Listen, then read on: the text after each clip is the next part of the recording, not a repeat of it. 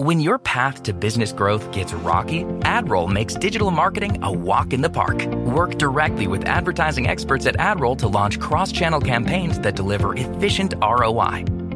Sign up at adroll.com slash ROI.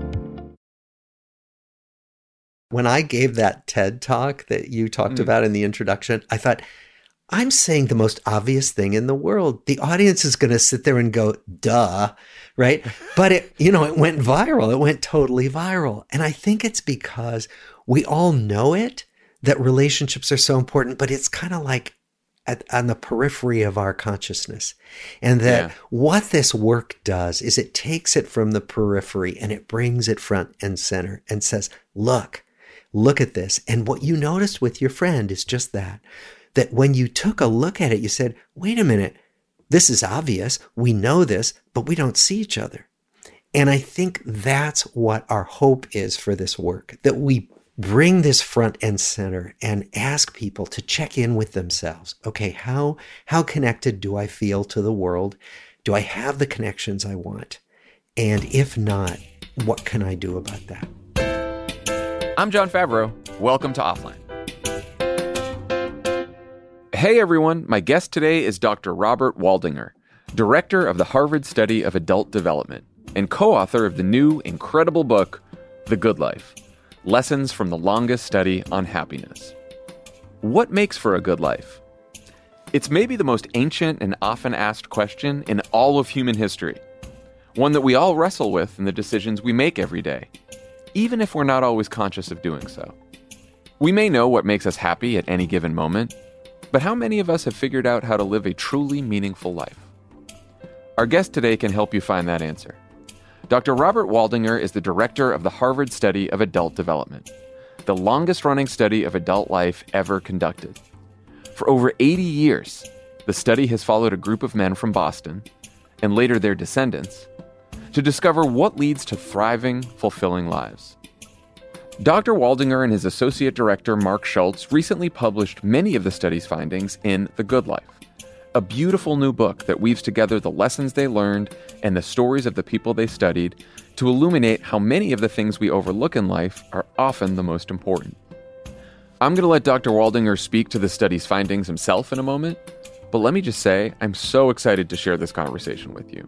We've talked a lot on this show about the ways our relationship with the internet and our devices is making us all unhappy. And while we've talked a lot about what we can do to reclaim our time from our screens, we've never really gotten into what we should do with all that extra time to make ourselves happier. We start that conversation here. Many of Dr. Waldinger's lessons feel like things we always should have known, and yet somehow it's still not always easy to follow them. But I hope, like me, you take them to heart.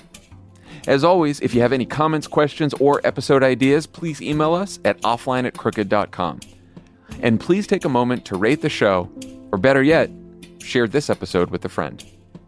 Here's Dr. Robert Waldinger.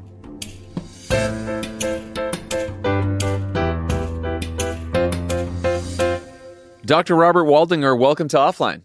Well, it's a pleasure to be here. Thank you for having me. I loved your book. I can't stop thinking about it. I can't stop talking about it. I'm not alone. Your TED talk on the subject is one of the uh, 10 most viewed of all time. You and your co author, Marc Schulz, are directors of the longest study that's ever been done on human happiness, uh, which began in my hometown of Boston in, in 1938. So let's start there. Who started the study? Why did they do it? And who were the first participants? It was started as two studies that didn't even know about each other. They were both started in 1938. One was at the Harvard Student Health Service. It was with Harvard undergraduates, sophomores, 19 years old, who were thought by their deans to be fine, upstanding young men. Um, and it was meant to be a study of normal adolescent to young adult development so of course if you want to study normal development you study all white men from harvard right? It's the most right. politically incorrect sample now you could ever have. And then the other study was started at harvard law school. Sheldon Glueck a law professor and eleanor Glueck his wife was a social worker. And they were interested in how some children from Boston's poorest neighborhoods and from the most troubled families were able to stay on good developmental paths, stay out of trouble. And so both studies were about how do people thrive? What predicts who's going to thrive? But they were with a very privileged group and a very underprivileged group. And then since then, we brought in the spouses and we brought in the children, more than half of whom are female. So we've got gender balance now. Mm. And I know you collect in depth questionnaires from participants every two years. What other data points have you collected? And can you talk about also why it's important to study people over time, which is known as a longitudinal study? Yeah, yeah. Well, let me start with that because longitudinal studies are rare because they take so much time and they require so much dedication and you have to get the same people to keep coming back, you know, again and again. The best way to explain why it's so useful is that most research on human life is done in snapshots. Like we'll take a snapshot today of 40 year olds and whether they're lonely or what their blood pressure is like, anything like that, 60 year olds. Following people over time allows you to make sure you don't make assumptions that are false about what happens to people throughout their lives. And I'll give you an example. The best explanation is a joke. Claude Pepper was a senator from the state of Florida. And, you know, in Florida, there are lots of retired people, and there are lots of, there were at that time lots of young Cuban immigrants. Mm. And so Claude Pepper said, When I look at South Florida, I would have to believe that you are born Cuban and you die Jewish. And the issue there is that you can falsely assume that what you're seeing in snapshots at any one time is how life progresses. So that's my my long way of saying longitudinal work is really important when we want to understand what happens to people as they go through their entire lives. And what what are some of the data points that you collected and maybe you could talk about some of the questions that you continue to ask these people over the course of their lives? Sure. So we started out with interviews. So psychiatrists did psychological interviews, doctors did medical exams. Then we went to their homes and interviewed their parents, talked about discipline style and what was served for dinner. I mean, there were these wonderful notes. So then there were questionnaires and medical exams. But as technology changed, research changed. So then we began to audio tape them. Then we began to videotape them, videotaping them with their spouses, talking about their biggest worries. We began to draw blood for DNA, which I think mm. is so cool because in 1938, DNA wasn't even imagined. And here we were measuring it. And DNA methylation. And then we began to bring them into our lab and stress them out and see how quickly they calmed down from stress, doing measures like heart rate variability that weren't even conceived of when the study began. So we're kind of a history of science in a way hmm. as we bring new methods online. So I imagine that from this study, you must have had so many data points about these participants. You could have focused on so many different areas of their lives why study happiness? Mm. Well, we studied well being. We actually didn't study happiness per se, and I'll get into that more. Mm. Um, we studied well being, like what allows people to thrive both physically and psychologically, at work, in their personal lives. So it was all this huge inquiry into human thriving. Okay. Mm. But when we talk about happiness, we talk about kind of two big flavors of happiness, at least from the research. That there's the am I happy right now happiness. It's called hedonic well being from hedonism. You know, so mm. I'm talking to you right now. I'm having a good time. I'm happy. But an hour from now, something really annoying may happen and I won't be happy, right? So happiness is that kind of happiness comes and goes often all day long. Then there's a kind of happiness called eudaimonic well being. And it comes from a Greek word, and it really is that sense of my life has meaning, my life is good and has purpose. It's that long term sense of life being basically okay. And what we know is that all of us want some of both types of happiness, mm. but some of us prioritize the party animal well being uh, kind of uh, happiness, and some of us prioritize the long term meaningful life well being. So let's talk about what the study found. If you had to take all 84 years of data and boil it down to a single principle for living a healthy, happy life, particularly the kind of happiness that's sort of the the meaningful contentment um, that's long term, what would it be? Could I boil it down to two instead sure. of one? Okay, the yeah. the first one will not surprise anybody. It is that if we take care of our health, it really makes a difference in our longevity, in our uh, comfort, and certainly in our happiness. And that means so exercise, eating right, not becoming obese, not abusing alcohol or drugs, not smoking, all of that truly matters. And of course, our study is just one of many, many studies that keeps finding that out again and again. So I want to say that because it's so powerful a factor. But then the surprising discovery in our study was that the people who stayed healthiest and happiest and lived longest were the people who had the warmest connections with other people.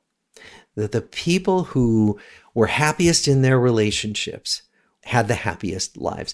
We didn't believe it. Well, we believed that you'd be happier if you had good relationships, but how could relationships get into your body and predict that you'd be less likely to get coronary artery disease or type yeah. 2 diabetes? Like, how could that be a thing, right?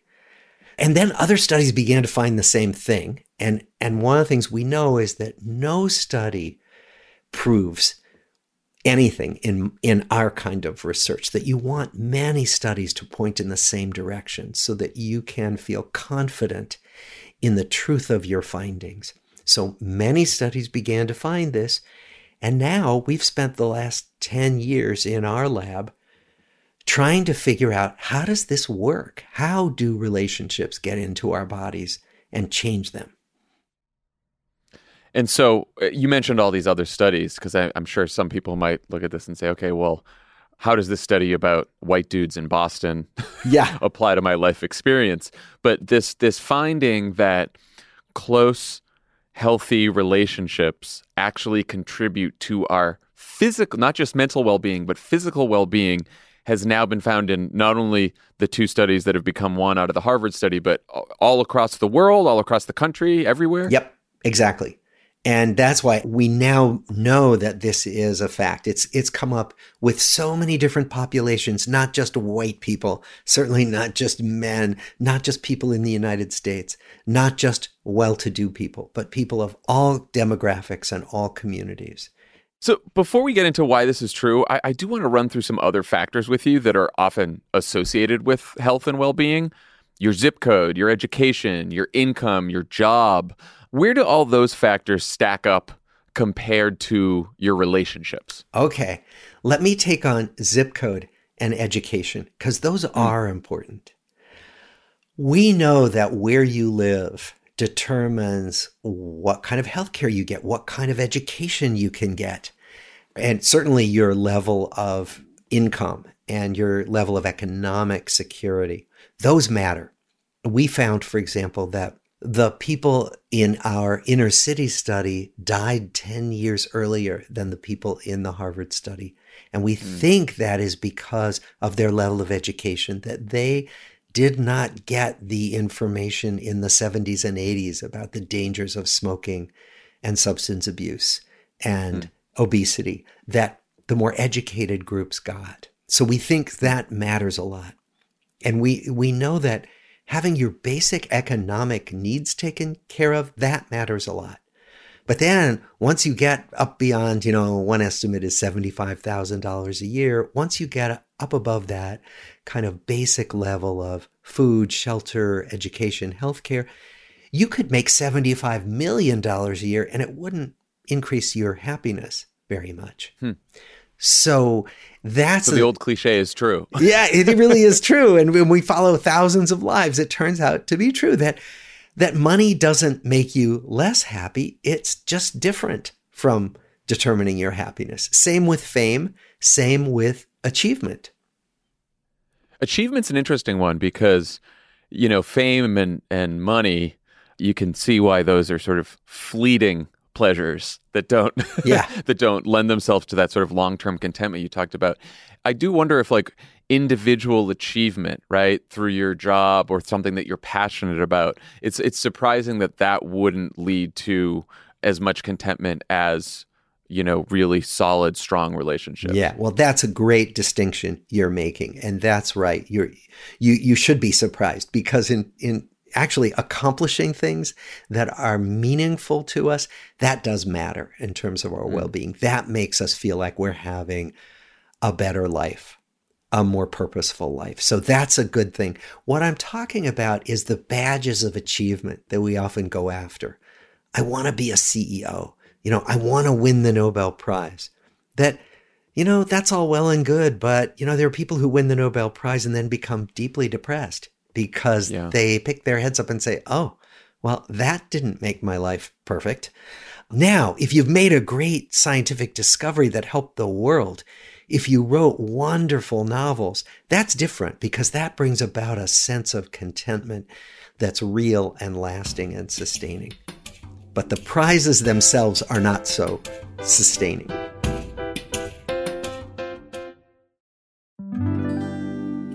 Your life you've been told to save.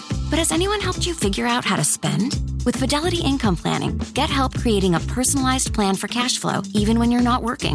One that includes your 401k and all your other accounts. Make informed decisions that best fit your life ahead, whether one-on-one or through our planning tools. Learn more at fidelity.com slash income planning.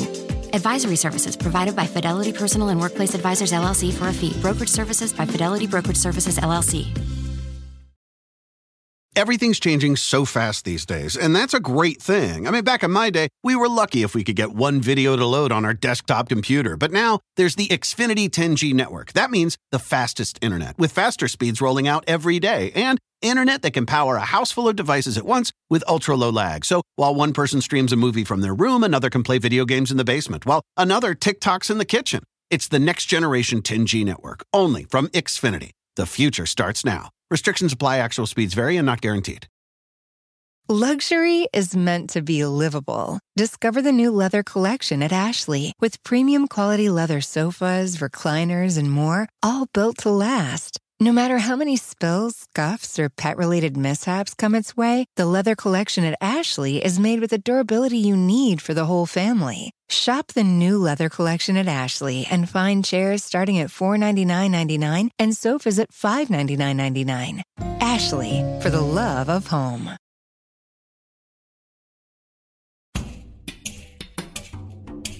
So I, I'd love to get into the science of this. Like, what is it about close relationships that provide all these physical and mental health benefits. Yeah, yeah.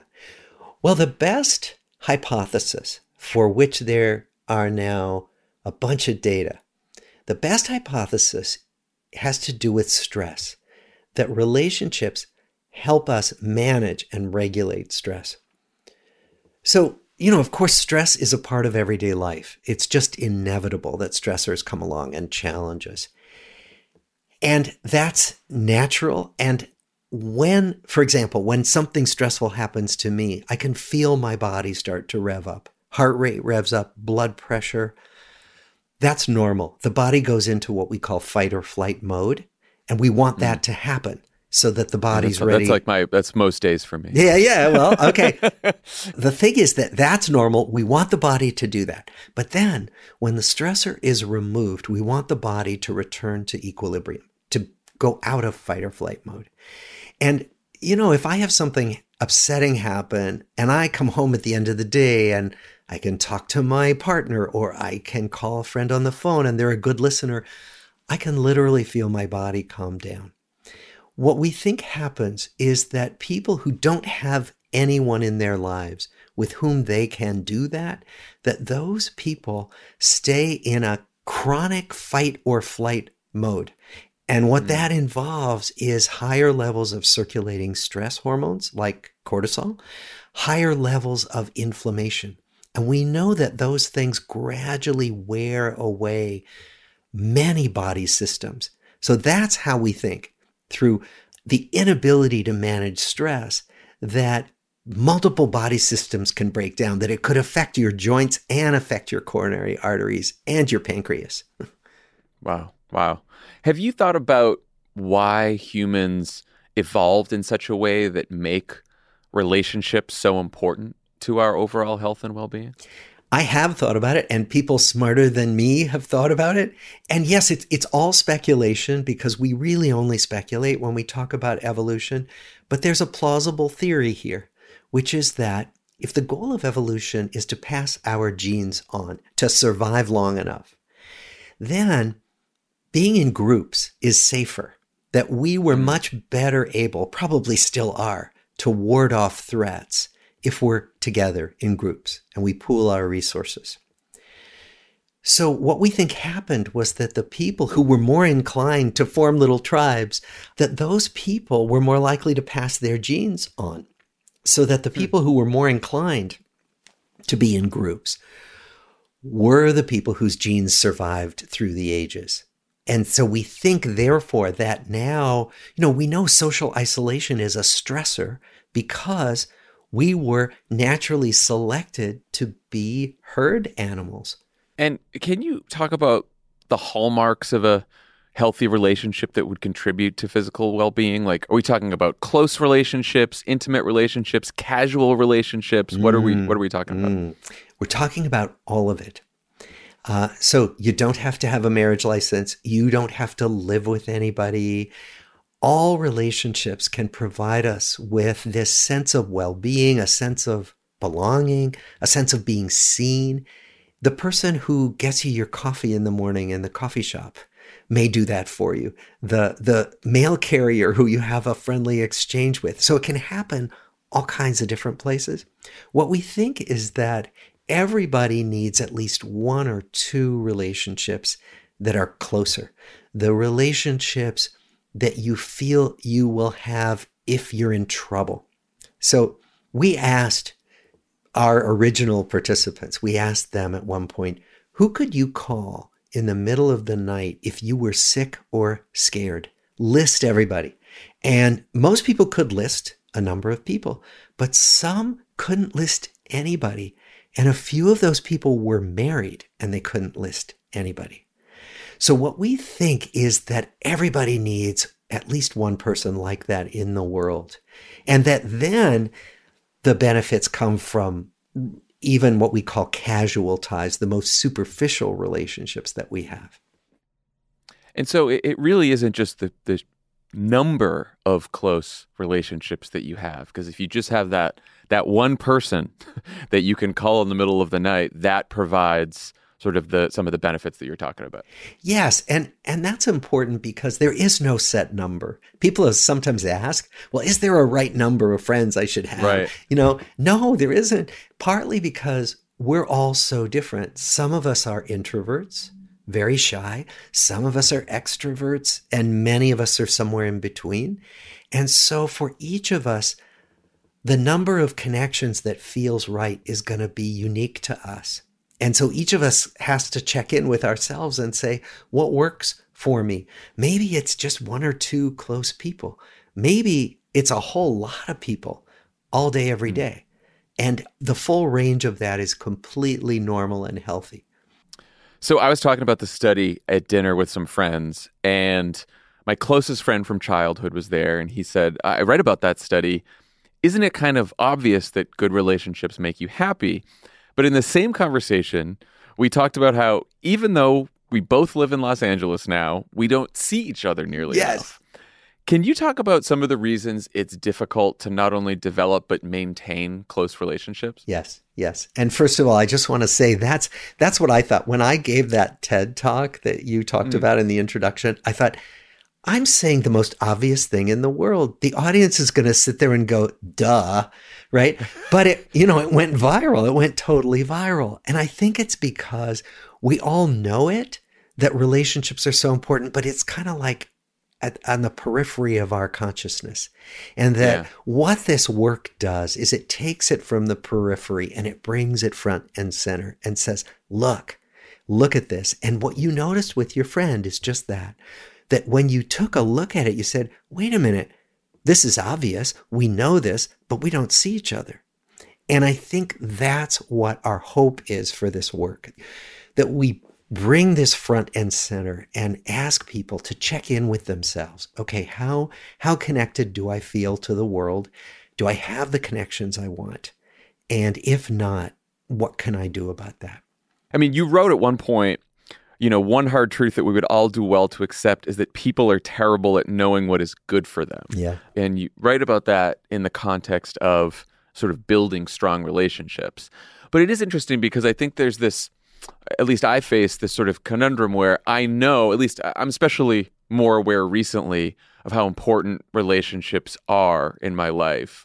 But then at the same time, when you think to yourself, I should reach out to that person, I should text that person, I should make a plan with that person that I haven't seen in a while, there's sometimes this like barrier to yeah, doing so. Yeah, yeah. Right? Where you're like, oh, but I don't know if I'm going to bug them, or I don't know if we're going to have everything to talk about, or we're going to catch up, or maybe this relationship has drifted. And I'm sort of wondering where, like, intellectually, you know it's important to keep those relationships, but there's something that's getting in the way of us reaching out to each other. It does that, I think, for most of us. That for just the reasons you said, we, we you, your mind delivers to you all these excuses, all these reasons why, oh, no, no, they're not going to like that, or uh, I haven't I haven't talked to them in a long time and now it's going to feel awkward so many ways, right? What we know is that there is this reluctance that arises a lot of the time in all of us. You know, think about when someone says to you, "Come on, let's go to a party tonight. It'll be fun." And you say, "No, I just want to stay home and watch Netflix." That there's this kind of moment of resistance and there's inertia to get over. I think it's in part because relationships are not predictable. So mm. when you think to reach out to somebody, you think, well, what if I'm bothering them, as you said? Or what if they're mad at me about something that happened long ago? Or, you know, that, that we can't. What if we don't have a great conversation? Exactly. What if we're both awkward? Right? Exactly. Yeah. Or what if that person keeps me on the phone and I want to go? right. Right. Yeah. And and I think that what we find is that relationships are unpredictable because we are always changing.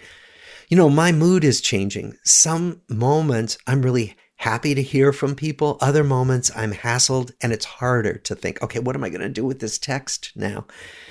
But I think that what we find is that if you can let yourself get over the inertia and do it, if you think to text somebody or email somebody, unless it's three in the morning, if you think to do it, get yourself to do it.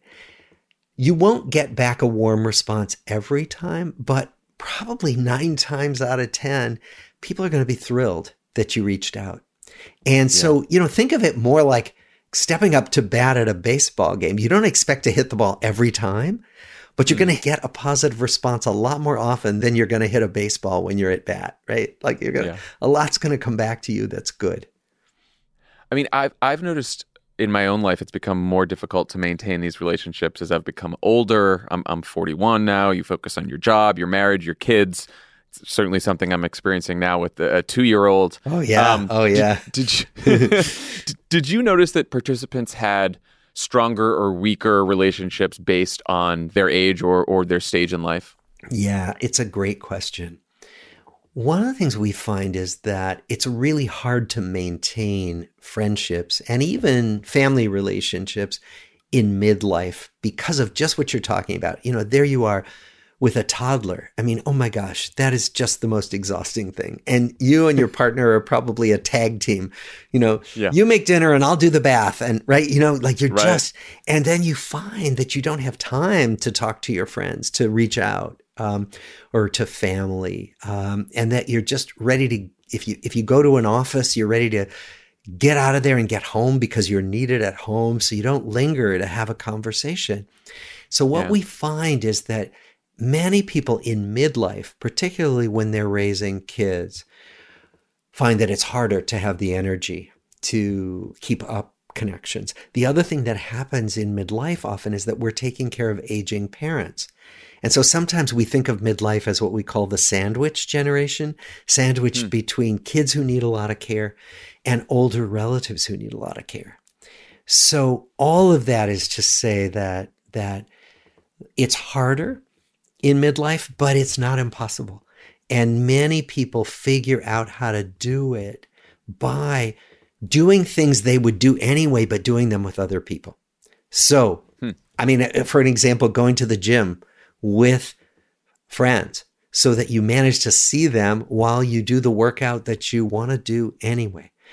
If you commute in the car, maybe calling somebody most days on the phone and just catching up so that even if you don't have time to, you know, hang out with your buddies because you've got to be home doing childcare, maybe you could make it a practice to have those phone conversations that we're not used to doing, particularly many of us who are men and are not like inclined to talk on the phone. But Yeah. these are things we could engineer for ourselves. Uh, it, it takes intention because the path of least resistance in midlife, but also at many other times, the path of least resistance is increasing social isolation. Yeah. Well, speaking of that, I mean, you you write about the tide of loneliness in modern society. This is something we've talked about a lot on the show. What do you think accounts for this? And have the people that you've been following in the study talked about loneliness more in recent years? Yes, they have. In hmm. part, they've talked about loneliness more because we ask about it. Nobody used to ask about loneliness.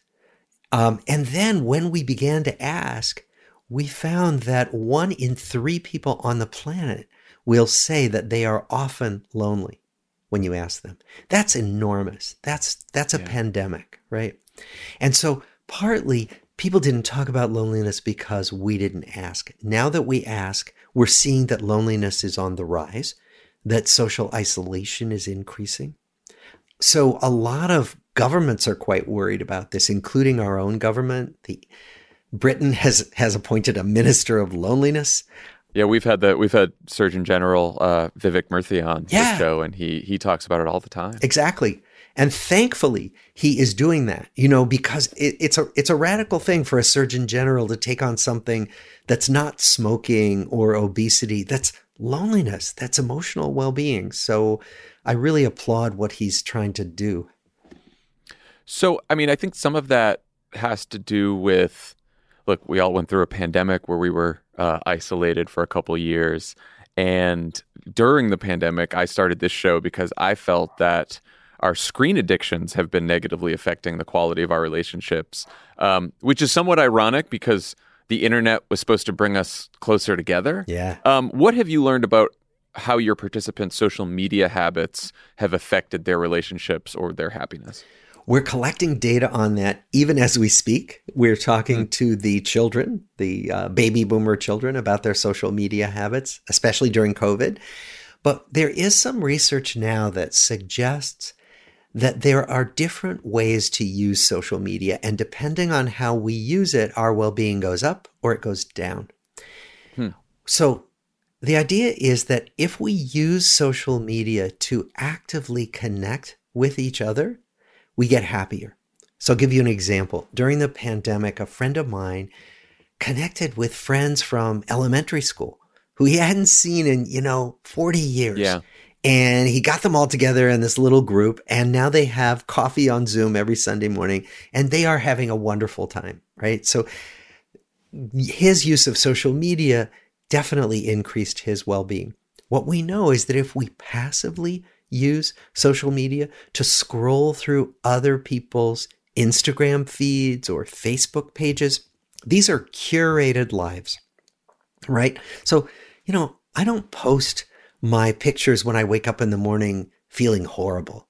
feeling like I don't know what I'm doing with my life or feeling hungover. I don't do that. Yeah. Right. so I, I post my happy pictures and that's all well and good, except that when we watch each other's carefully curated lives, you can get that feeling of everybody else is having a great life and I'm the person who doesn't have it figured out. We know that teenagers are especially susceptible to this. And so when we passively consume social media, our well being tends to go down. So the difference is between active connection or passive doom scrolling, if you will. Yeah. Well, and the, I mean, it does seem like, you know, focusing so much on crafting an image of yourself to project to others is focusing more on yourself than that connection yeah. to the other people on yeah. the other side of the screen. So it, it, it makes sense that that would be a little lonelier. Yeah, it's right. It's lonely for the person who who crafts the image too.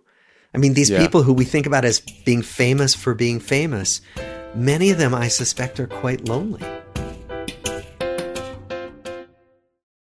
Dental Associates of Northern Virginia redefine what it means to visit the dentist. Get top quality personalized support from committed experts who prioritize the well being and satisfaction of you and your family. Care is centered on a highly personalized treatment plan backed by the trust and support of long lasting relationships. Schedule your next appointment by visiting dental1-va.com slash offer slash SiriusXM.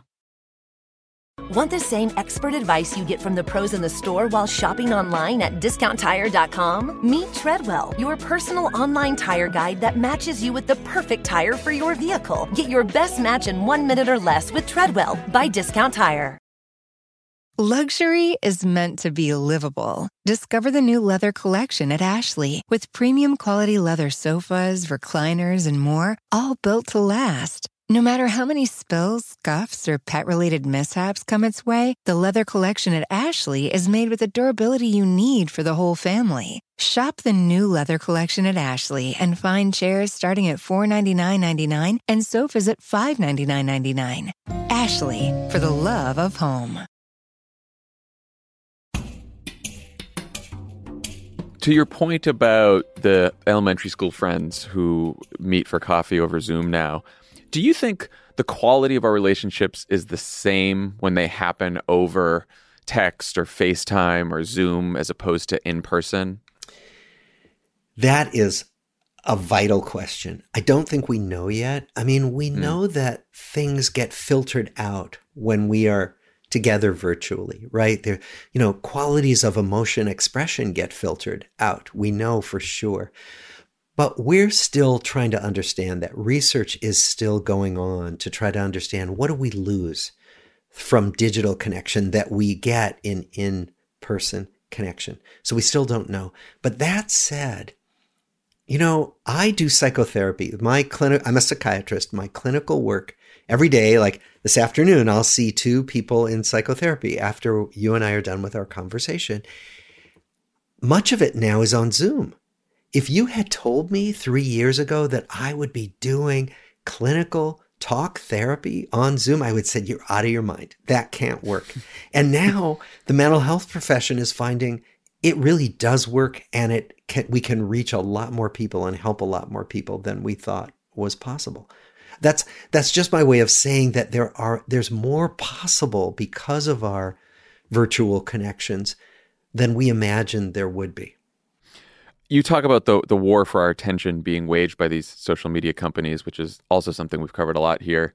And you argue that one advantage we have is that the war is being fought on our home turf, quite literally in our minds, and it can be won there.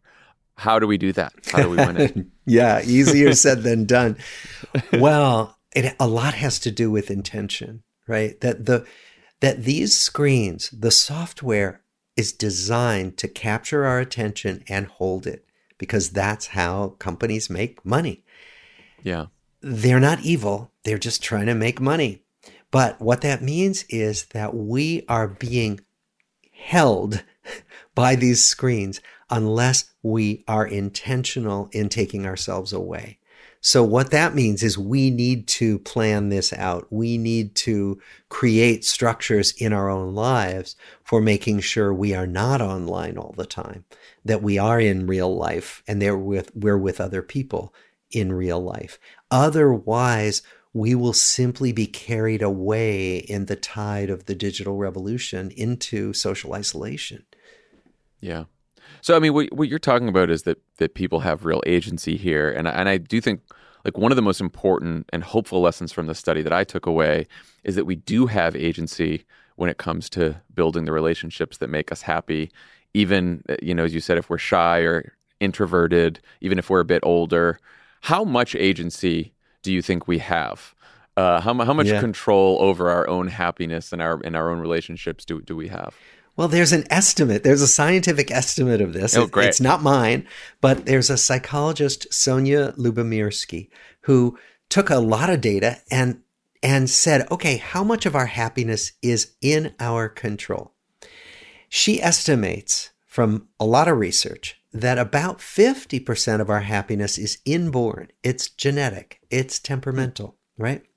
Because we're all born, you know, some of us are born you know, as kind of bouncy Tiggers. And some of us are born as Eeyores. And that's just kind of the way we yeah. are, right? And she estimates about half of our happiness is inborn. She thinks about 10% is based on our current life circumstance. So if I'm having a really hard time right now, probably about 10%. But about 40% she believes is under our control. That means we can move the needle by doing various things. You know, so in my work, we find that building strong relationships is one of those things that contributes to that 40%. And there are other things like taking care of your health, exercise, meditative, contemplative practices. A lot of things can do it. So the, the short answer is the estimate is about 40%. And that may sound like a lot or a little, depending on who you are. I think I think it sounds pretty substantial. It's a I lot. it's pretty hopeful. It's a especially lot, especially yeah. because you think the fact that only I mean fifty percent genetics is interesting. The fact that only ten percent is like your station in life, your circumstance.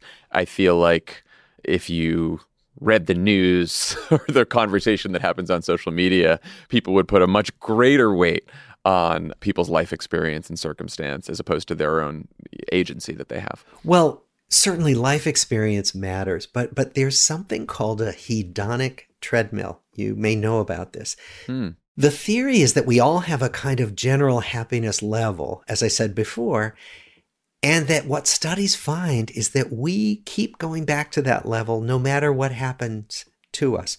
So they did a study of people who won the lottery, people who were like big lottery winners, right? So happy event. Yeah and people who had terrible accidents and became paralyzed. Terrible wow. event, right?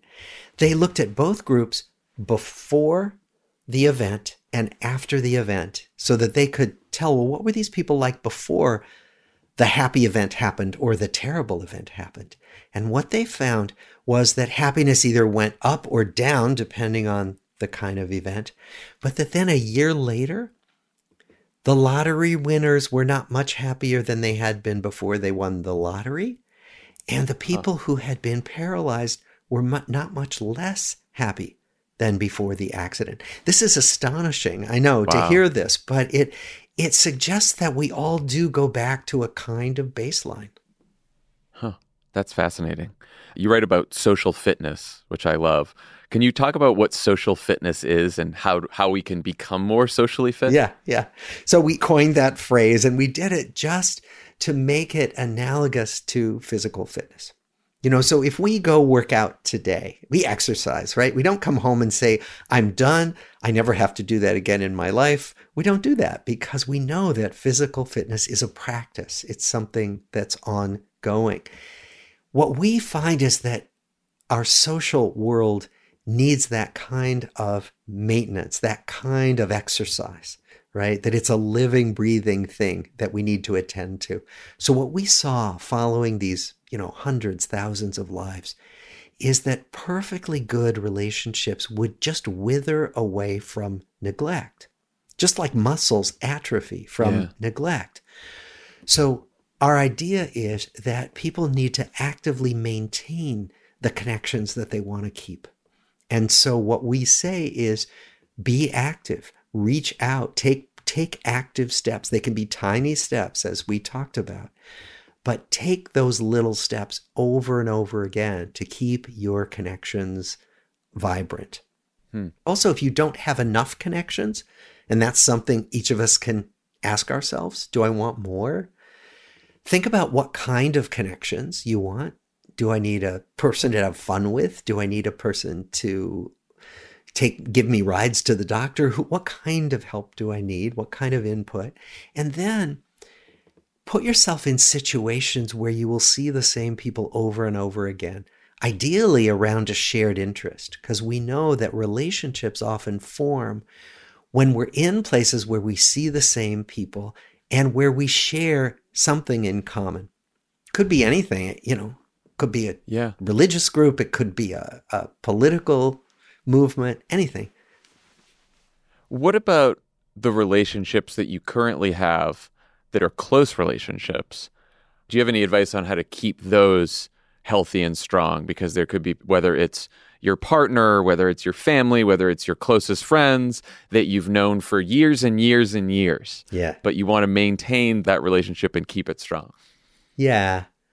Well, I would say two big things. One is radical curiosity, and one is continuing to learn new dance steps. And I'll explain each hmm. one. So, the radical curiosity. So, I've been married for 37 years my wife and I have had dinner almost every night for 37 mm. years. Like, I'll, you know, it's hard to find new stuff, right? Yeah. Well, one of my meditation teachers gave me this instruction for meditation, but it works for long time relationships too, friendships, romantic relationships. His instruction was notice what's here that you have never noticed before. Find hmm. something that you've never noticed before. So it's an active process, right? Where you really ask yourself, okay, what's different? What's new? You know, so what's she talking about that I, I haven't really heard in quite the same way before? And it will it will make you more curious. That's the radical curiosity, right? Who is this person in front of me right now? This person I think I know like the back of my hand. Okay. And then there's the new dance steps. So, you know, we change when you follow people's lives from the time they're teenagers all the way into old age you see how much change happens in every life right? So we're changing all the time. That means that my friend and i are each changing. That means that we are always a couple of moving targets together every time we come together. So the question is can we learn new dance steps with each other. Um, I'll give you an example. Like my my wife started studying music really seriously. She didn't do that when we got married. So I didn't stop and say, "Well, you can't do that because that wasn't part of the initial contract we made, right?" Yeah. I've learned to support her. I started practicing Zen. She's not into that at all, but she is very supportive of my Zen practice because she's pretty sure it makes me a better listener. but but but you know what what we find is that if we support each other in the changes that we make, that the relationship gets stronger. If we try to hold each other back from making those changes, the relationship suffers terribly and hmm. often breaks apart. Wow. Well, so the last question I have is about children because I know that since my son Charlie was born, Emily and I, my wife, talk a lot about, you know, how to parent, right? This is our first oh, child. Oh yeah. And I think, you know, we've we've both said like hope he's successful, hope he's smart, all that kind of stuff, but like I, really more than anything else, just like all parents, we just want him to be happy. Yeah. Are there things you learned from the study about like what children need more than anything else to go on to develop healthy, close relationships in their own lives. Yes. So, and actually, the, the developmental scientist Michael Rutter, he's a British researcher, and he said this, and I love it. He said, Every child needs at least one stable adult who's just crazy about them. And that if you are a stable, caring couple who adore your kid, that goes a long way, right? Because what we want children to have is a sense that the world is basically safe and that people are basically reliable and will care about you and will help you when you need help. That if you can supply that, that goes an enormous distance. Then the other thing I'll say is that uh, when when our people got to be 80 years old, we said, when you look back on your life, what do you regret the most? And one of the biggest regrets was, I wish I hadn't spent so much time worrying about what other people thought. And so uh, the message for a two year old growing up is if he can learn to just be authentic, be who he is, find out who he is, find out what he loves, find out what he doesn't love, you know, and that that's okay with his world, with his family. That's the best thing you can do for him. Wow. I mean, I'm I'm 41 and I still haven't learned that lesson. Well, so that's uh, I guess there's hope for all of us. It's really hard. you know, I spent a long time working it out in my own life as well, and I'm still working. Yeah. Dr. Waldinger, thank you so much for joining. Thank you for for continuing the study and for and for writing the book everyone should go check it out. I've been telling everyone in my life to go check it out because I, it's meant a lot to me and it's made me think quite a bit. So I really appreciate you joining us and uh, and thanks for all the work you're doing. This was such a good conversation. Thank you. I really enjoyed it.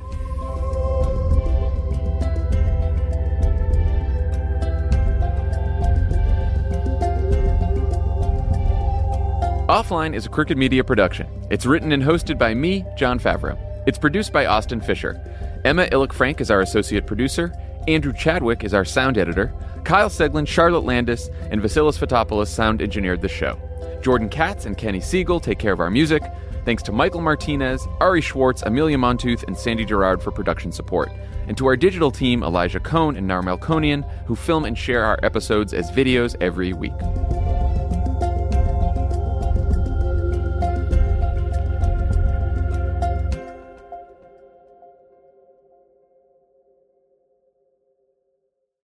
For over 130 years, McCormick has helped you make mom's lasagna to keep her secret recipe alive. Take over taco night. No matter how chaotic your day is. Conquer the bake sale, even if you get to it last minute. And craft the perfect Sunday brunch when it's not even Sunday. Because with McCormick by your side, it's gonna be great. Shopify is the global commerce platform that helps you sell at every stage of your business. With the internet's best converting checkout, 36% better on average compared to other leading commerce platforms, Shopify helps you turn browsers into buyers. In fact, Shopify powers 10% of all e-commerce in the US. Sign up for a $1 per month trial period at shopify.com slash podcast free. All lowercase, shopify.com slash podcast free, shopify.com slash podcast free.